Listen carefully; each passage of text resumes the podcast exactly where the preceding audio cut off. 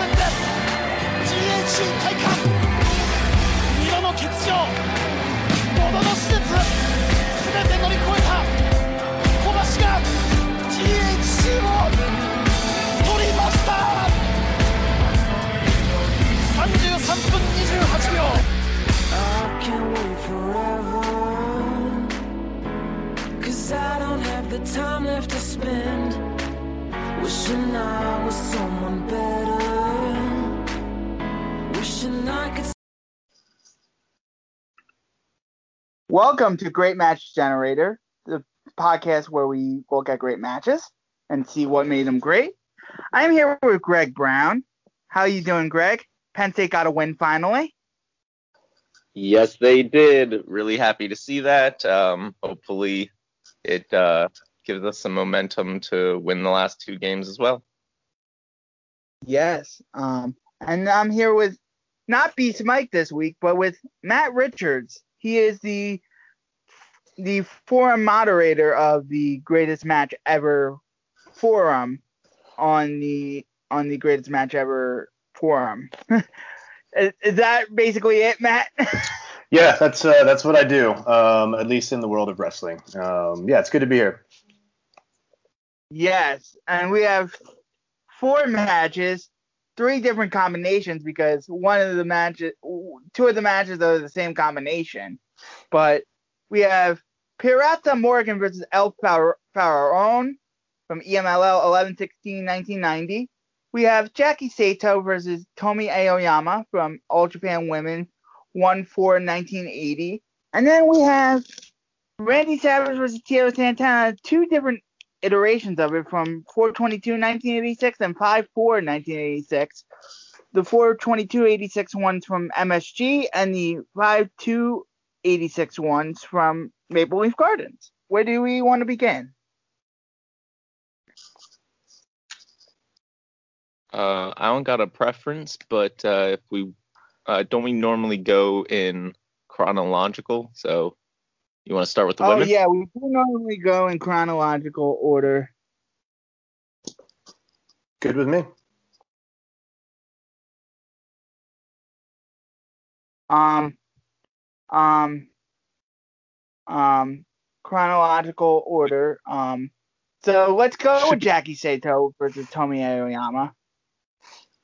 Um, first, um, what were your thoughts overall in this match?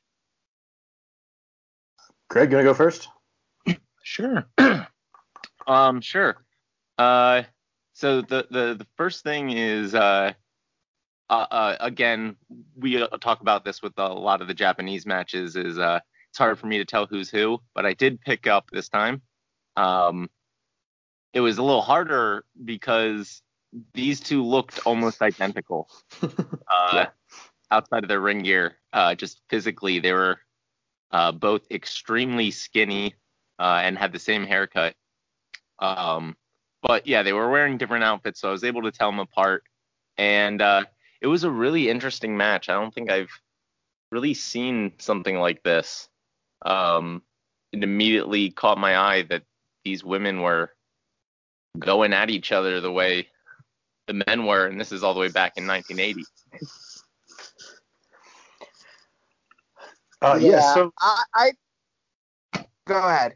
Um, yeah, I was just I was gonna say I was gonna echo the the I think the standout thing about this match is just the kind of intensity of it, right? That um, they really um, they they kind of hit the ground running and never slow down in this match. And there's uh, I think a lot to appreciate within this match. But I do I did also uh, like Greg. I'd never seen um, Tomi A- Aoyami or, how do you what, how do you say that uh, Ayo- Aoyama? Um, I don't think I've ever seen her before. Um, I'd seen a few Jackie Sato matches, and yeah, they if you weren't there for the entrances and you were just sort of watching them with their hair in their faces um, fly around the ring, it would be very difficult to tell the difference between the two of them. Uh, but I thought that the their physicality really matched each other really well.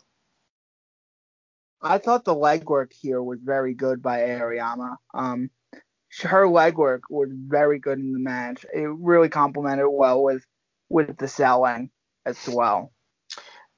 Yeah, I I also took note that legwork early in the match was great. Um, I did. I think if you, I don't have a ton of context for this match, but if you think about it, sort of in its context, Sato is kind of in the middle of a second of three championship runs. Her first one was a couple years long, so she's kind of this. Say she's the ace of the company because I don't really know if she she was taking on that role at the time, but she was certainly a champion that was seen as a as a championship level contender, championship level wrestler, um, kind of at the top of the hill. So that kind of legwork is great early on to give you a sense of danger for this challenger. Um, obviously, the people in the context would know this challenger, but for out of context, at least that really helped me sort of see like, oh man, Aoyama is the real deal. She's she's going to give Sato a run for her money here. Yeah. Yeah, and I thought the energy was very good in this match. I thought the crowd was at a fever pitch. Um, it was very interesting to see a lot of women in the crowd too, with the shrieks. Yeah, the crowd was one of the things I was definitely noticing. Um, well, Danny knows that I tend to uh, pay attention to a lot of stuff around the match, not as much the the moves and whatnot. And yeah, the the crowd was really fascinating. It it looked like uh, like you said, a lot of women, a lot of younger women, like schoolgirls almost, and they were reacting like they were watching a horror film. They were like recoiling, they were crying. Like uh, I'm not exactly sure who they were rooting for because uh, I don't know the background like uh, Matt does, but um, yeah, they they were definitely reacting with a ton of emotion, and it it gave a lot to this match. Yeah, that's the thing I really love about uh, about 80s Joshi particularly is that I, and I don't know why I don't know the dynamic of like why there are just like often these matches with like lots of young women who are responding as if it's their relatives out there fighting. Um, but it's like in the the biggest and most intense um, 80s Joshi matches that I've seen, you just get these white hot crowds of people who are invested in the in the best possible way. I think it, I think it adds a lot to the match, and this one definitely benefited from that as well. Yeah, I agree, and I also thought this match had a certain grittiness and um, finesse that hasn't been seen since. Um, with and in 80s Joshi in general. Um, because I, I I just thought um it had a finesse with like the early like sort of work with like the springboard and the drop kick into the gut buster. That that spot sort of made me shriek.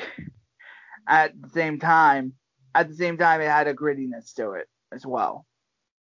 Yeah, I love that spot. I, we we talked about a little um, before we, we got on air, but I, I, I absolutely love that spot. I immediately noted it as like this is probably the best spot of the match, and it was relatively early.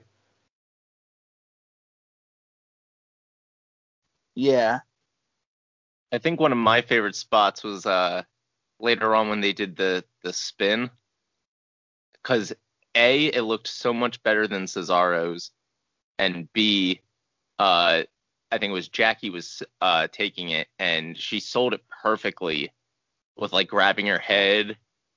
Uh, too many times these days you see somebody take a swing and they just kind of lay there. they don't actually sell anything. So I thought that.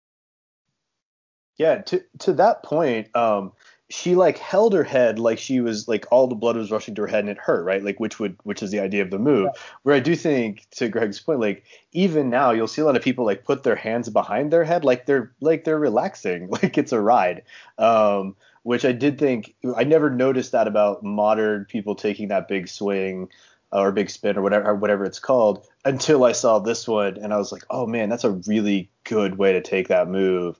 Um, and I think you know another another spot that I really liked, and I don't this has to have a name, but where Saito would just um, whip Tomi off the ropes and then just fly and grab her hair and face and just slam her into the, the mat oh, um, yeah. as she flew that around. Several um, yeah, it's a it's a Saito move. Like she does it in a lot of her matches, but here especially, I think she just laid it in, um, and it was just in the sweet spot where I think it really elevated the match and, uh, or for me at least, really elevated the, the action on the whole.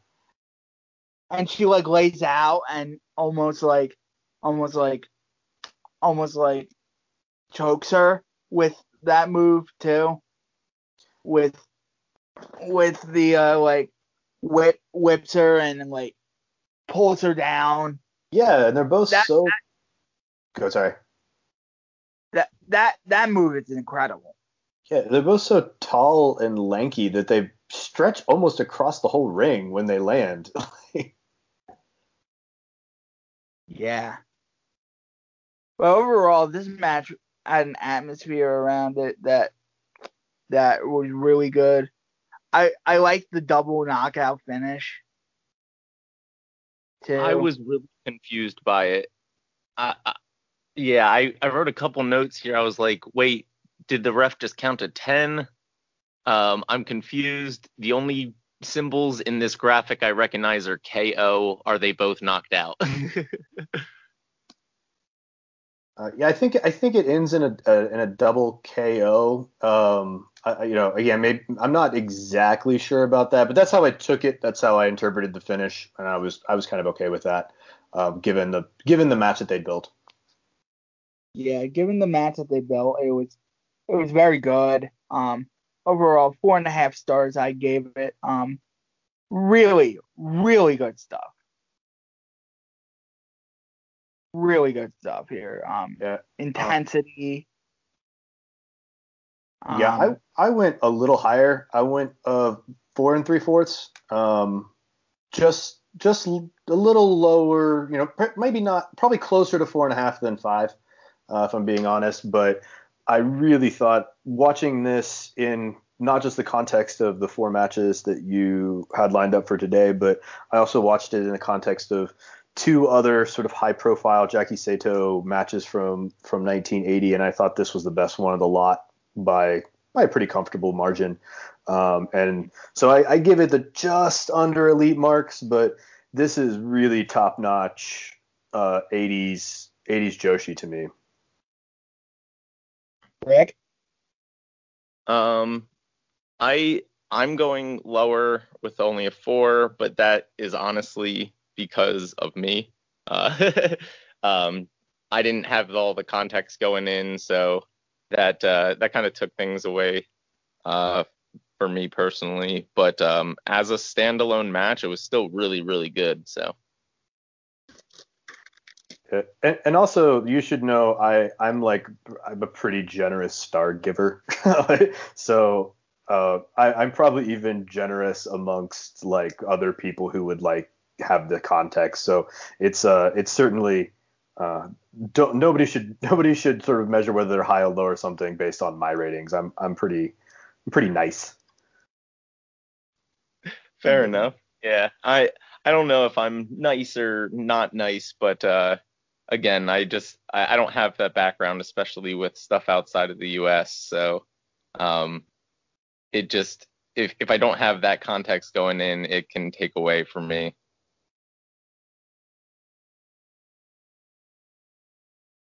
Want to get to these Randy Savage matches? Um, Randy Savage, Tito Santana, both at similar time periods, um, both in the midst of a feud. Um, 422.86 and 54.86. I was wrong on the first date. It was 54.86 from Maple Leaf Gardens. Um, and this first match is 422.86 from from the um, MSG. And this MSG match was really interesting to me. Um, it was it, it was the first time really seeing Savage in a brawl type setting. You see him in these choreogra- choreographed matches, and you're you're like, oh, this guy comes off like a star. You see him like it with Warrior or with Steamboat, and you're like, man, this guy is a star, but but Steamboat comes off great. Obviously, with Warrior, Savage comes off as a better man in that match. But but in this match, Savage feels like a star. He moves with such fluidity. He's he has a, he has like almost like a bird looking for prey sense of urgency about him. Um, after watching both, my first question was, "Are you sure these are two different matches?" um, because yeah, we all They're know that, that Randy had the propensity to uh to choreograph out his matches ahead of time, but um. I I counted, I think, six or seven spots that were identical, both in what they did and when they did them. Not to mention the entire ending is identical. Um, so that was just kind of weirding me out the whole time was how similar the two matches were, which does make sense though, because um, they were only a few days apart. But with that, a lot of these house show matches were worked around the country, around the around the loop where these ma- fans hadn't seen these matches before. So And that's you what could, I figured. Yeah.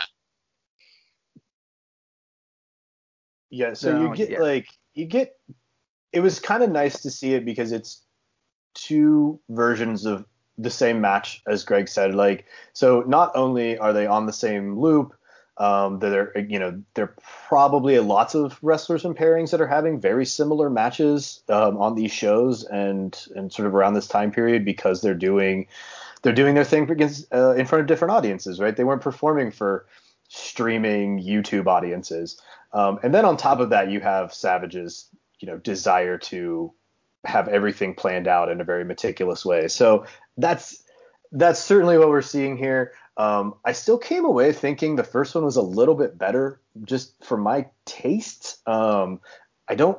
I'm not really sure why, except that maybe it feels just a little grittier. Uh, it felt a little rougher around the edges, where for whatever reason the the five four match felt just a touch more put together and polished. Um, but again, that might just be me imagining it. That might be the aesthetic, the camera work, as much as the actual match itself. So, um, yeah, great. I mean, both of them were a great match, but it was very, very similar, uh, or both they were very, very similar to one another. And uh, I think it was kind of a neat little, it was a neat little like I don't know, look at how wrestling worked at that time and how great matches can maybe feel not as great when they don't feel as unique. Because I, I, I felt like I came away from watching the second one thinking less of both of them. A little. Yeah. I, I totally get what you're saying. And I also agree about the, the grittiness of the first one. um, couple things I wrote down here that I think gave it that feel. Uh, number one, the ref looked like a complete slob. Um, it, he was in like a stained shirt uh, with like this towel hanging off the back of him. And then in the second match, it was your classic WWF guy with the bow tie and everything.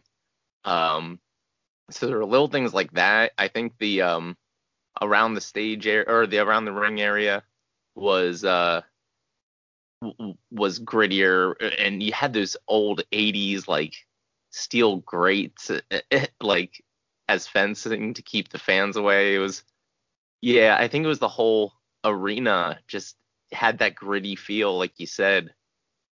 Um, can somebody remind me? Did in the second one did they do the spot where Savage comes off the top and takes the chair to the gut? I know they did it in the first match, and it was my favorite spot between the two, but I didn't remember it happening in the second match.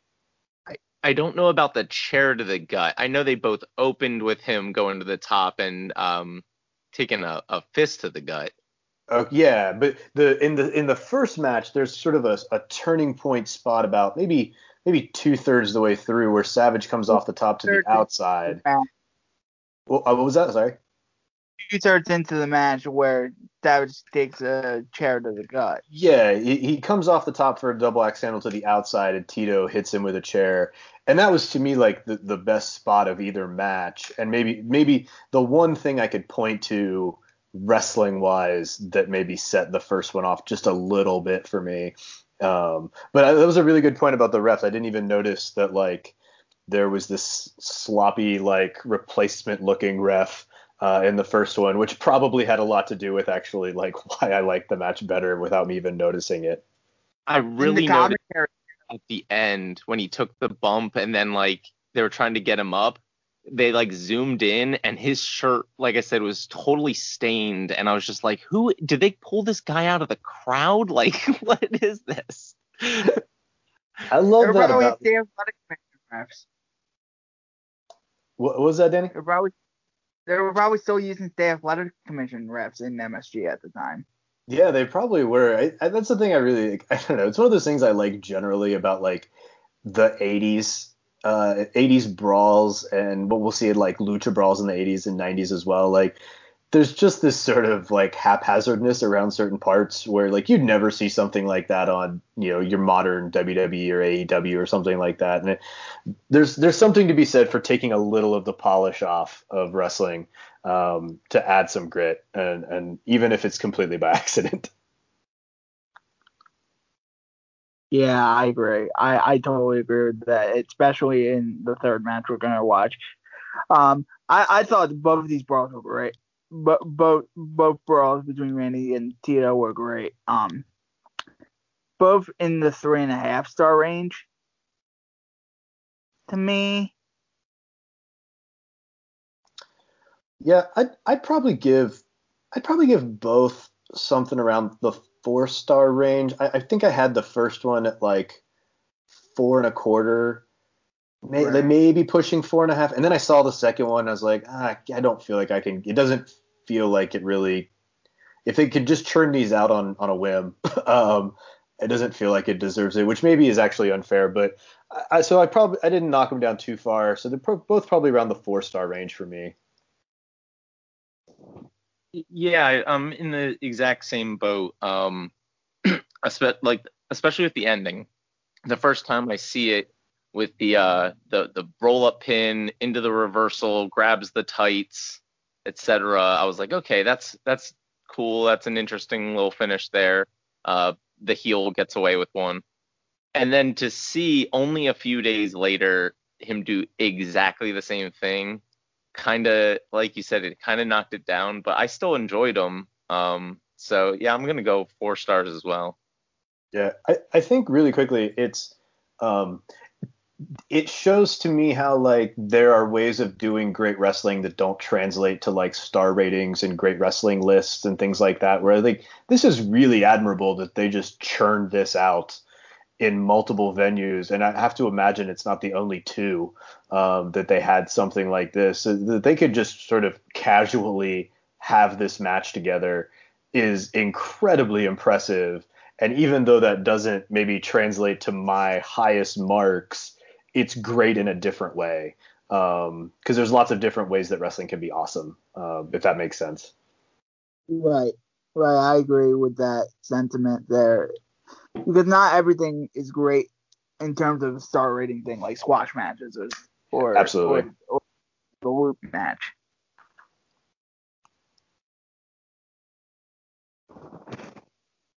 By the Let's way, go to real quick, who was on commentary in Madison Square Garden? Because it sounded like Don King.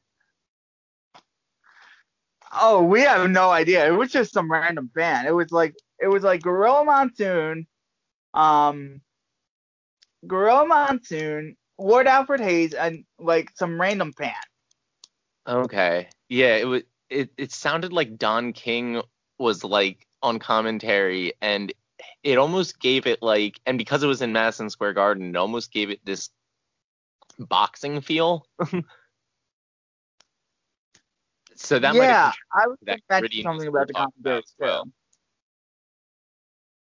Too. That Yep. sort of elevated that too. Yeah, I also noted that like even though the commentary like knew what they were talking about in the second match, like knew it was a no DQ match, where in the first match they seemed kind of confused by the whole thing.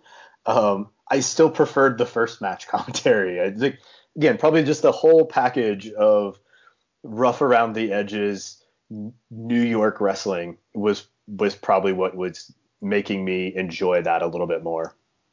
Yeah, definitely. Let's go to awesome Pirata Morgan versus El Faraone here, EMLL 11 16 1990 here. Um, this was freaking awesome. Two out of three falls, hair versus hair. Um, this was freaking amazing. So, so to get this out of the way, the translations are we're we're watching a pirate take on a pharaoh. Yep. Which is incredible. which is incredible. And and like Pirata Morgan just freaking just comes straight out of the gates, just beats the living crap out of out of um El Faraone Faraone to to start off, bust him wide open. And then the pacing and urgency was there the entire time. And I loved this match. Yeah, I really like that um, El Faraon looks like someone's dad who stumbled into the ring at the beginning. He's got his like his track jacket on and like he he doesn't really look prepared to fight as as Pirata Morgan is just beating him mercilessly. Um, and then of course by the end of it he looks like a damn hero. He, he's he's actually like really firing back and he's I think he's in his 40s by this point, but he still is able to hang with um, Pirata Morgan, who, you know, as as I understand it, was really considered one of the best in the world around this time. At least the year before was um, really highly regarded amongst not just your kind of tape traders, but your your Meltzers and, and so on. So, um, you know, people really thought highly of, of Pirata Morgan, but El Faraon is is hanging with him by the end of this after taking a, a pretty brutal beating in that first fall. Yeah, that first fall was pretty brutal right there. Uh, I the first thing I noticed was that uh, Pirata. I was like, this guy is such an uber heel. He's attacking this poor poor guy in a tracksuit at ringside. and then I realized, oh no, that's his opponent. Uh, Yup. yup. Yup. And and you just like beating the crap out of him. Um, he went to first fall with this diving splash, which was incredible, and then he keeps on the attack. But then Alpha, or this just this match just had everything. The all-time blade job from Pirata Morgan. Can we just talk about this all-time blade job? Gushing buckets and buckets. yeah, Pirata Morgan always in these brawls was got the most out of his blade jobs, and I think this is probably his best one. You know, in my book at least. Um, you know, to your point about this having like having a little bit of everything. Um, I, I, heard this take forever ago on a forum, and I, I apologize, I can't remember who I heard this from, but it was essentially that like this is the the lucha match for regardless of what kind of lucha you like, right? So it's got it's a lucha brawl at its core. It's a it's a stakes lucha brawl at its core, but it's also got some flying. It's got a, a decent amount of technical wrestling and grappling. So it's got a little bit of like the kind of three ways that I think we often think about and talk about lucha or lucha styles that um, really excel. And I think they they do a great job with all of them. They they blend together seamlessly in a way that makes me think that the degree of difficulty here is actually kind of high. And you don't notice all the different things they're doing when they're doing it because you're just watching a fight. You're just watching two people who hate each other try to murder each other. Um, and that's what in some ways the best wrestling makes you think in the moment regardless. This was honestly my first experience with any kind of real lucha like full blown from Mexico. Um, and it was really fascinating to watch because I've always been under the impression that lucha is nothing but high flying flippy stuff. Um, I've been getting a little bit of exposure to the submission side through Angelico in AEW.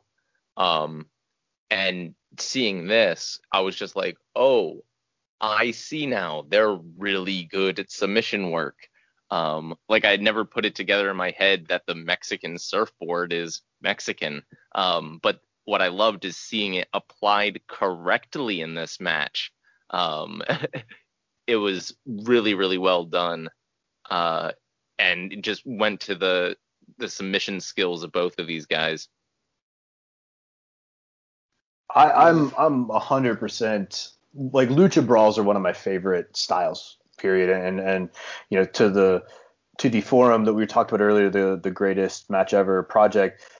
My probably I think I think maybe my top five lucha matches are are sort of at their core lucha brawls. They might have some some grappling in them. Uh, I take that back. There's one grappling match in there, but the submission like lucha submissions are really fascinating to watch because they seem very distinct from the way submission wrestling works in um, sort of more traditional American wrestling or Japanese wrestling, but at the same time, they still look really painful. And um, I think if you can buy into the psychology of lucha and kind of the the logic of their movements, because I do think some people have a little bit of trouble with that. If you can buy into that, um, and it took me a little bit of time, lucha brawls and lucha title matches have so much to offer. And I think this is a really nice. I'm actually kind of glad this was your first sampling of that because it does offer a little bit of everything from what your your really top end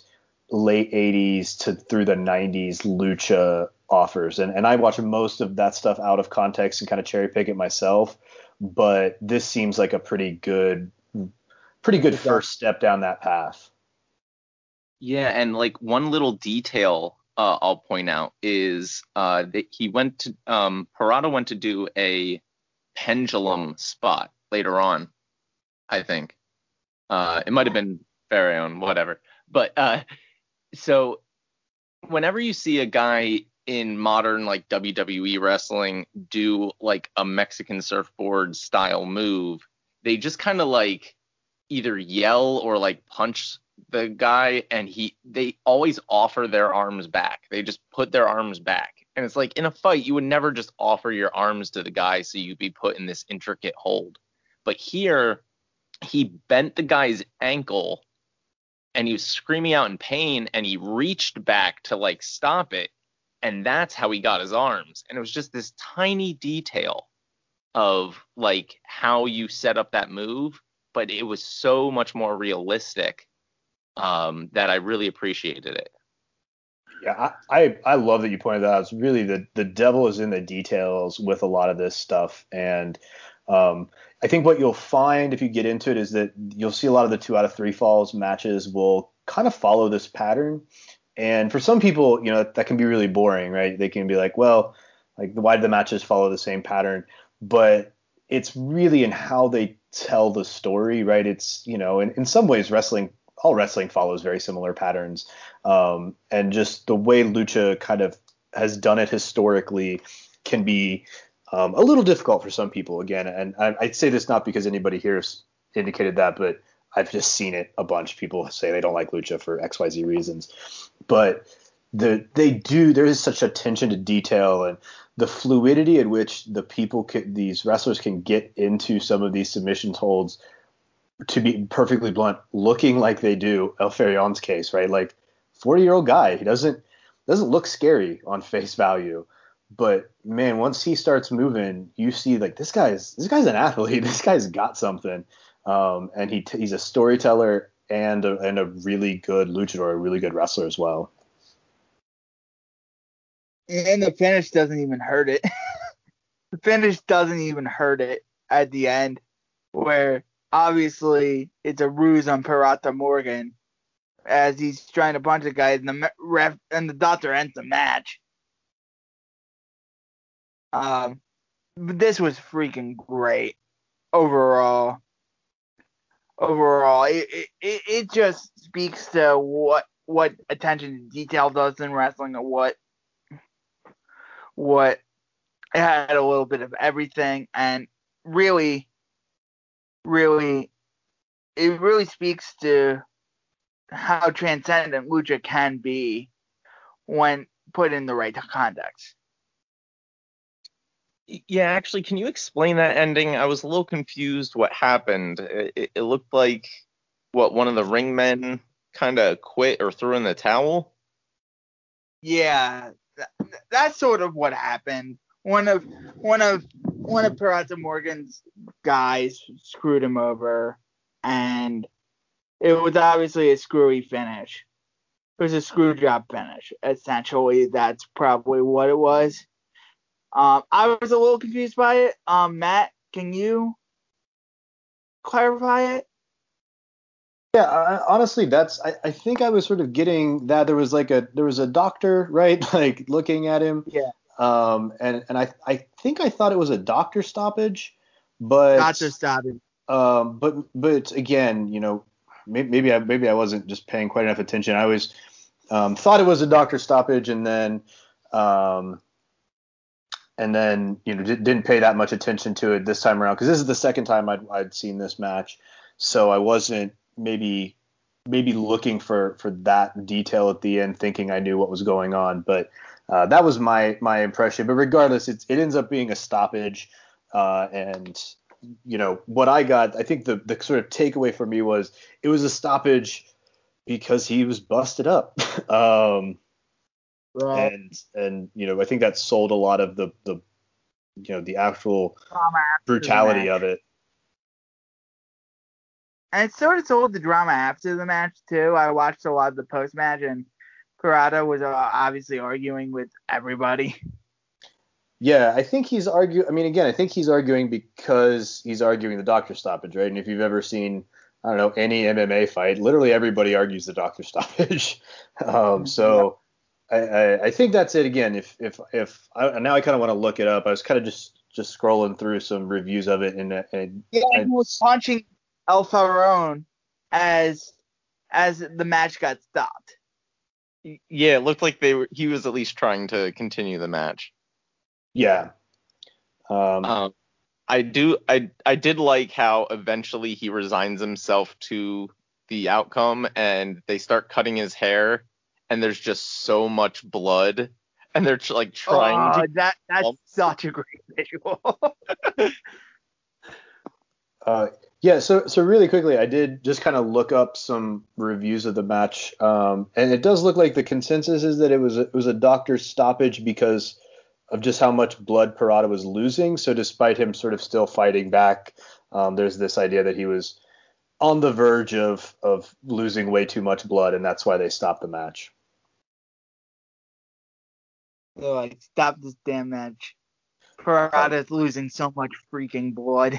But yeah, but you know, I mean, again, it, to me, that's like also the sign of a great match. Is I didn't, I didn't need to have a a real surefire grasp of what happened there to to think this was awesome.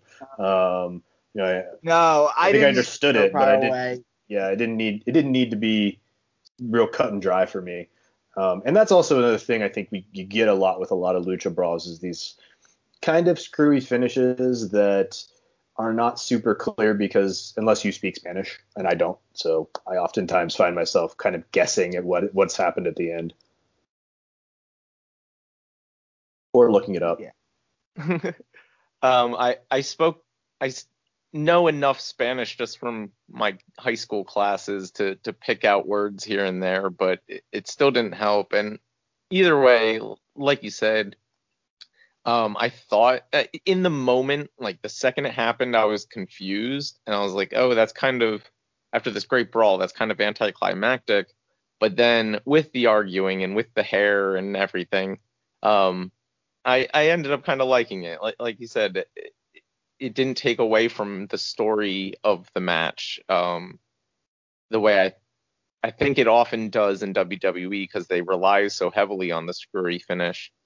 Um, it didn't take away from that that match at all.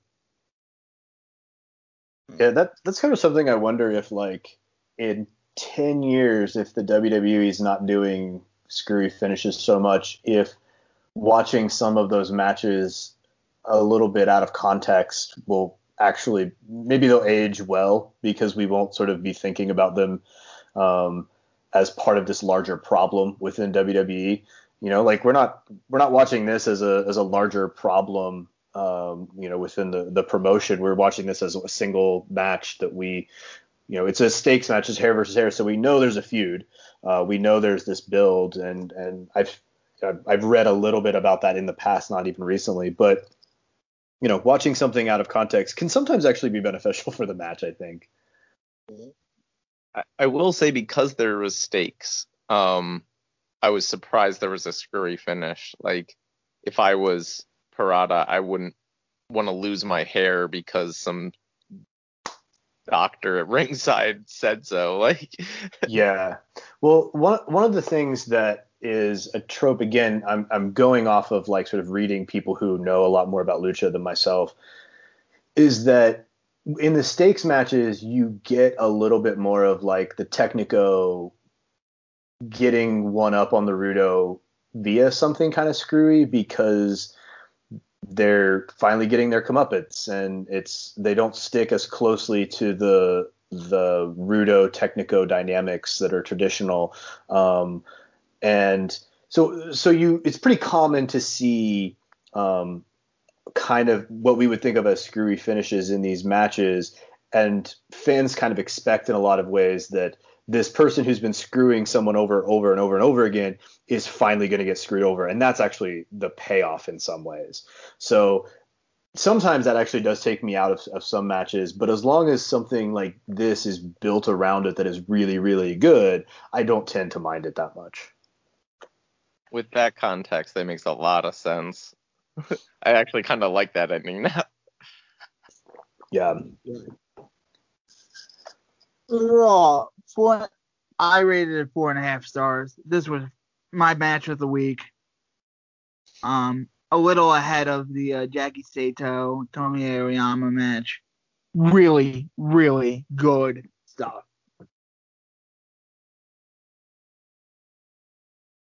Uh, I'll go ahead and give mine. Uh, so, I mean, again, just like last time uh, with the the Sato Tomi match, I'm gonna give this four and three fourths. Um, and I'm actually gonna take the the Joshi match by just a hair. And really, I think it comes down to lately I've been more into 80s Joshi than I have Lucha. Um, it's probably as much as anything a mood thing.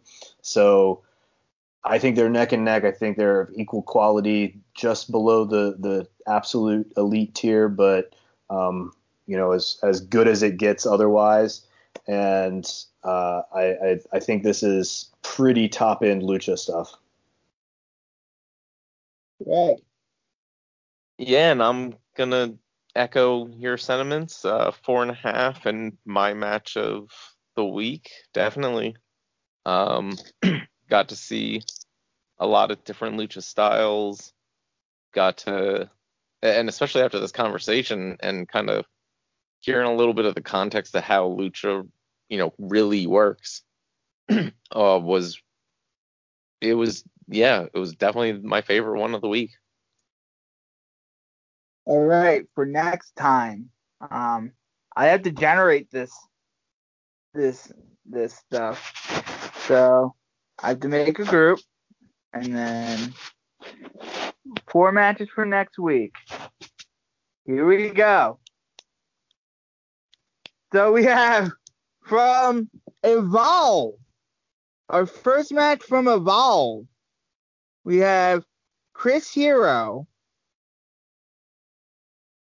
versus versus Kuto Hikata from 313 2010.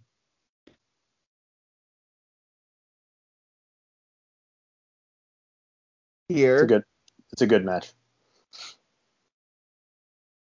Hikata hid uh, hid, hid Aka. How do you say his name? Hi- Ikuto Hidaka. Hidaka. Oh, I don't know. I'd have, Wow. I'd have to be looking at it, and I still wouldn't know. 3, 13, 10. Then we have Rush versus Negro Casas.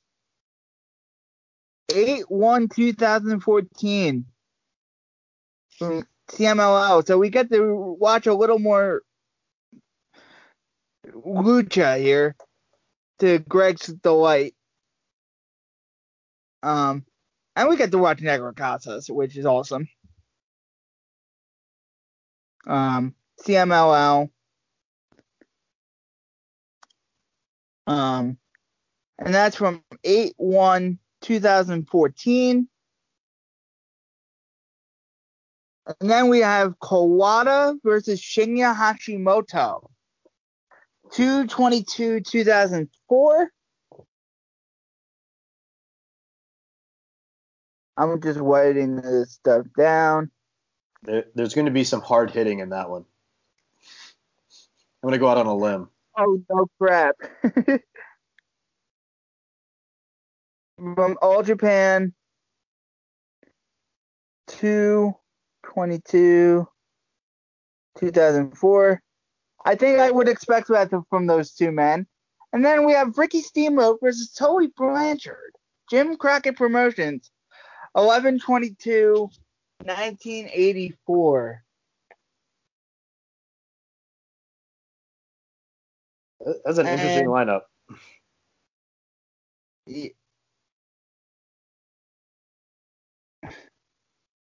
Versus yeah it is an interesting lineup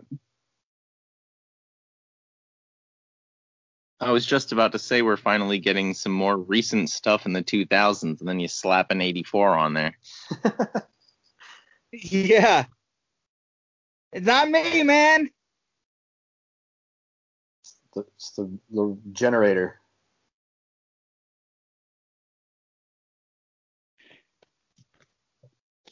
It's, the generator that does this we got to watch some Kawada we got to watch some Negro Casas who it's a marvel I can't wait to watch Negro Casas personally Casas is a gem. Um, timeless. He'll he'll be around forever. Um, he's Yeah. still around yeah, I can't remember if I've. I, I think I've seen that match. Um, I'll I'll recognize it when I start watching it again. But yeah, I, th- I think I've seen that one. It's you know, it's two great wrestlers. You know, it's, it's hard for hard for either one of those to have a bad match together. I haven't And heard Kawada of versus Casas. Casas, but I've heard of Rush. And then Kawada versus Hashimoto. Oh, I know what that match will be. A lot of forearms, a lot of kicks, a lot of. I may get into this tonight with Kawada and Hashimoto. I just have a feeling about that match. What, what, what's A lot the of date on that one forearm- again? That's the 22204 one from All Japan. Okay, I don't think I, I don't think I've seen that match. It's going to be hard hitting. We all Well, know yeah. that. Yeah, it's 2004 Kawada versus Hashimoto's. Uh, it's, you know, it doesn't take a rocket science to figure out what's going to happen in that match. Doesn't take a rocket scientist. no. and then Chris Hero versus Ikuto Hidaka. Um, have you seen that one? Uh, yeah, I've seen that one. I saw that one a couple years ago. Um, somebody sent me a link via the the project. Actually, um, good match. You know, this this that era Chris Hero is great. Uh, it's sort of unique, but you know, I, I'd like to see it again, get a refresher on that one. But it's but I remember it being being quite good. Some intricate work. Yep. And Ricky Steamboat versus Tully Blanchard. We saw in 1984 in there. Yeah, I don't think I've Jim seen that. Crockett promo- Uh, or if I Have have, you seen that long. I don't think I have. Oh, so so we're in for a treat next week, Greg, and possibly Matt, and possibly Beast Mike.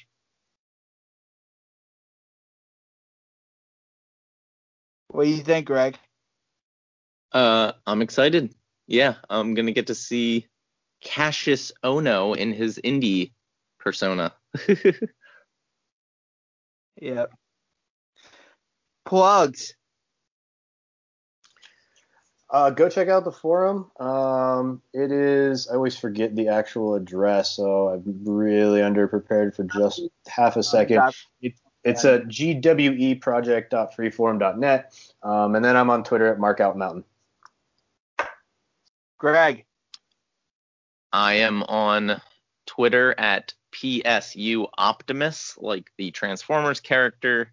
Uh, but most of my work is over on YouTube. Uh, I'm under the name Wrestling Optimist there, where I play around with wrestling action figures. Yes. And do, you still do your Dynamite reviews? I do. There should be one out probably Thursday night. Awesome. And I am DJ D Kooks on Twitter. Thank you all for listening to this great match generator, and we will see you next time.